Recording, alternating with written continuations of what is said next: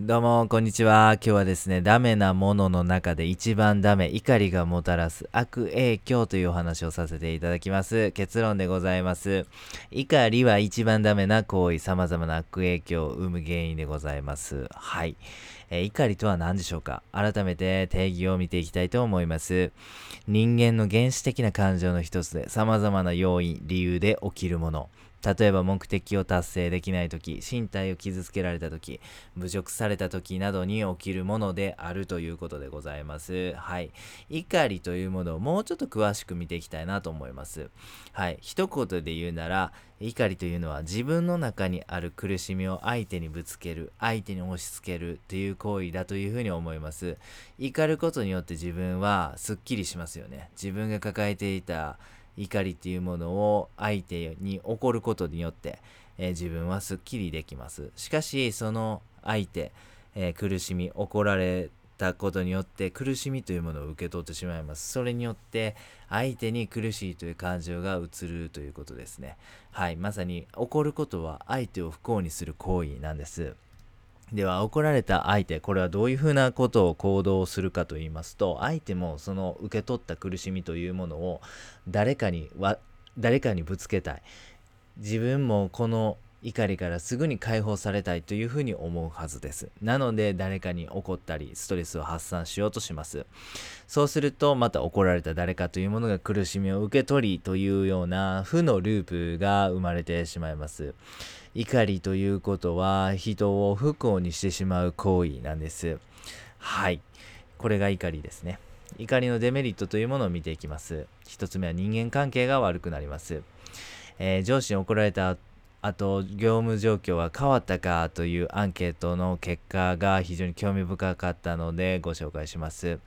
例えばですね、え上司から怒られました。その時部下はそれによって、その怒られたという行為によって、その後の業務、仕事の内容がどう変わったかというような結果ですね。はい。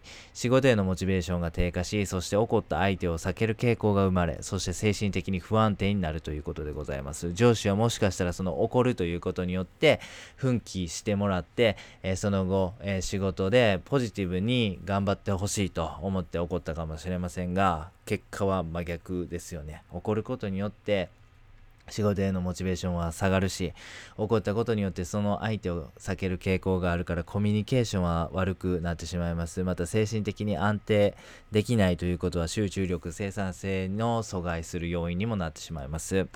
はい。そして上司から怒られた感情はどれくらい継続するかというアンケートの結果、これは1位は1年以上、そして2位は2から3日、そしてえ3位は2ヶ月から1年程度ということですね。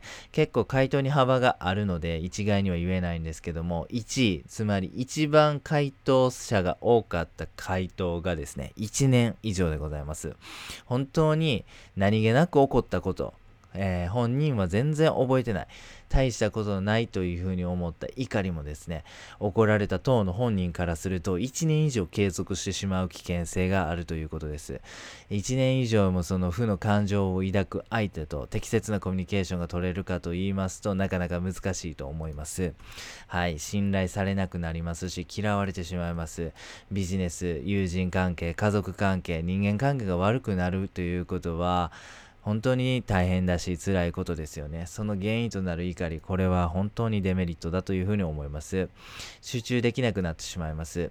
怒ると脳のコントロールが効かなくなってしまうんです。例えるならば脳が怒りにハッキングされたような状態ですね。はい。え怒りというのはですね、え意識が散乱してしまいます。集中というものは対象へのフォーカスです。例えばあなたが企画書を書いているのであれば、その時の集中度というのは、その企画書を書くという行為に対する集中度、フォーカスの度合いなんですよね。意識が散乱してしまう、意識を散乱させてしまう怒りというのは、まさにこの集中の真逆の行為、原因になってしまいます。そして怒りというのは非常に強い感情ですよね。えー、怒ってる時っていうのは他のことなかなか考えられないというふうに思います。いくら集中しようと思っても強い怒りの感情に引っ張られて集中どころの話ではなくなってしまいますね。はい、生産性を上げていこうという僕たちは集中できなくなってしまっては本末転倒です。怒りは絶対にやめましょう。はい、3、幸福感が減少してしまいます。利他の行為利他というのは他者とか人相手を幸福にする行為ですね。人を幸福にするということが自分の幸福感を生むということが最近の科学の研究が、えー、証明してくれています。仏教も昔からシム良心という言葉でこの利他行動というのを推奨しそれによって自分が幸せになるということを証明してくれていました。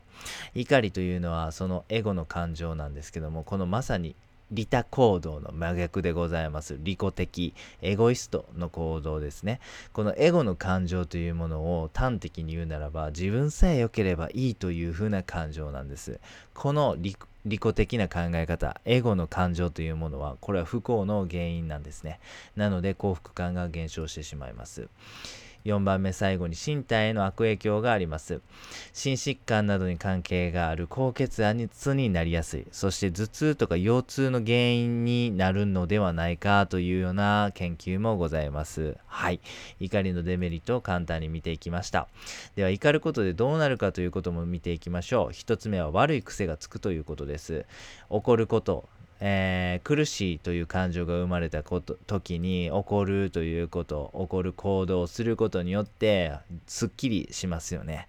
そうすると脳体はですね苦しい時は起こればいいんだというえー、シナプスが強化されてしまいます。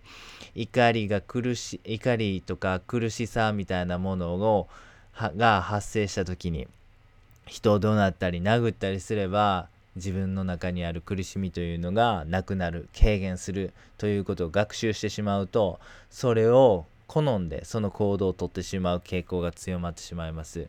しかしですねそれは根本解決にはならないんです。先ほども申しましたけどその怒りをぶつけられた人っていうのは苦しんでしまいますつまり周りの人を不幸にする行為ですよねしかもそれが回り回ってみんなを不幸にしてしまうということで怒りというのはみんなを不幸にする行為なんですよねそういう癖、えー、がついてしまうということは自分だけじゃなくて周りも不幸にしてしまうということになりますはい、2番目は悪語が積み重なるということでございます。仏教っていうのはですね、悪語というものを定義しています。はい、えー、生き物を殺してはいけません。盗んではいけません。浮気してはいけません。嘘ついてはいけません。意味のない冗談を言ってはいけません。悪口を言ってはいけません。人を仲違いさせる言葉を使ってはいけません。むさぼってはいけません。怒ってはいけません。誤った考えに支配されてはいけません。ということが悪語として定義されています。悪語というのは悪いカルマというふうに言えます。悪いカルマは不幸の種なんです。悪いカルマっていうのはちょっと分かりづらいですよね。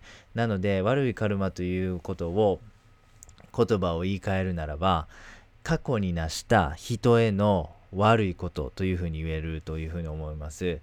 怒りっていうことはまさに他人を不幸にする行為。悪いカルマなんです。悪いカルマが心にたくさんあると常に不幸なんです。例えば部屋の中にゴミとか汚いものがたくさんある部屋。そこに住んでる人。なかなか幸せとか幸福感とか爽快感っていう風な感情は生まれないと思うんです。まさに自分の心の中がその状態になっているんですね。悪いカルマというものが心の中にいっぱいある状況というのはそれだけで不幸なんです。悪業がたまると不幸になってしまうんです。なのでですね怒りということがどういう風な影響を及ぼすかということ。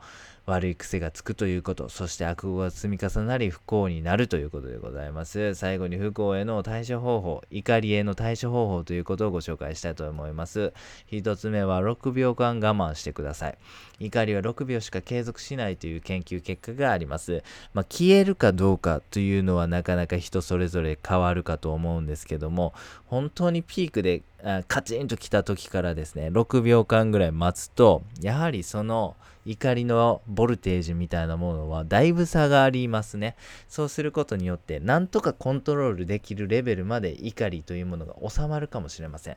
まずは6秒我慢して、えー、怒りの最高点というものから落ちて、なんとか理性でコントロールできるんじゃないかぐらいまで待つというのは非常に合理的な判断だというふうに思います。怒りのデメリットをぜひ思い出してください。嫌われるし相手も自分も不幸にする行為本当に百害あって一理がないんだと。それを俺はやってしまうのかということをですね、えー、その瞬間思い出せるのであれば思い出してください。それが抑止力になりと思います。はい、怒ることで相手を苦しめるということを思い出してください。怒りというのは、その自分の中にある苦しみを相手に渡しただけの行為ですからね。はい。ということで最後にやってみようのコーナーですね。まずは怒りのデメリットを知っていただき、そして怒りとは何かということを学んでください。はい。怒りとは、自分の中の苦しみを相手にぶつける、相手に渡す、相手に押し付ける行為だということですね。はい。そして怒りへの対処方法を学ぶことによって、なんとか自分の中の怒りというものを相手にぶつけることなく対処できるようになると思うんです。はい。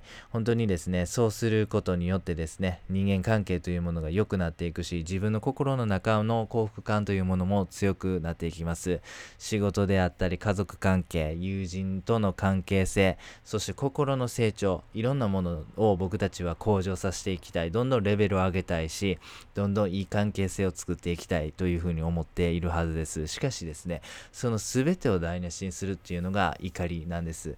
怒ってしまうと今まで長い期間積み上げてきたものが一瞬にして壊されてしまう。そんなリスクを負ってしまう。そして、えー、めちゃめちゃ怖いものが怒りなんです。ぜひそれをご理解いただいて、なんとかそれを対処しようというふうな心構えを持っていただければなというふうに思っております。本日は以上です。ありがとうございました。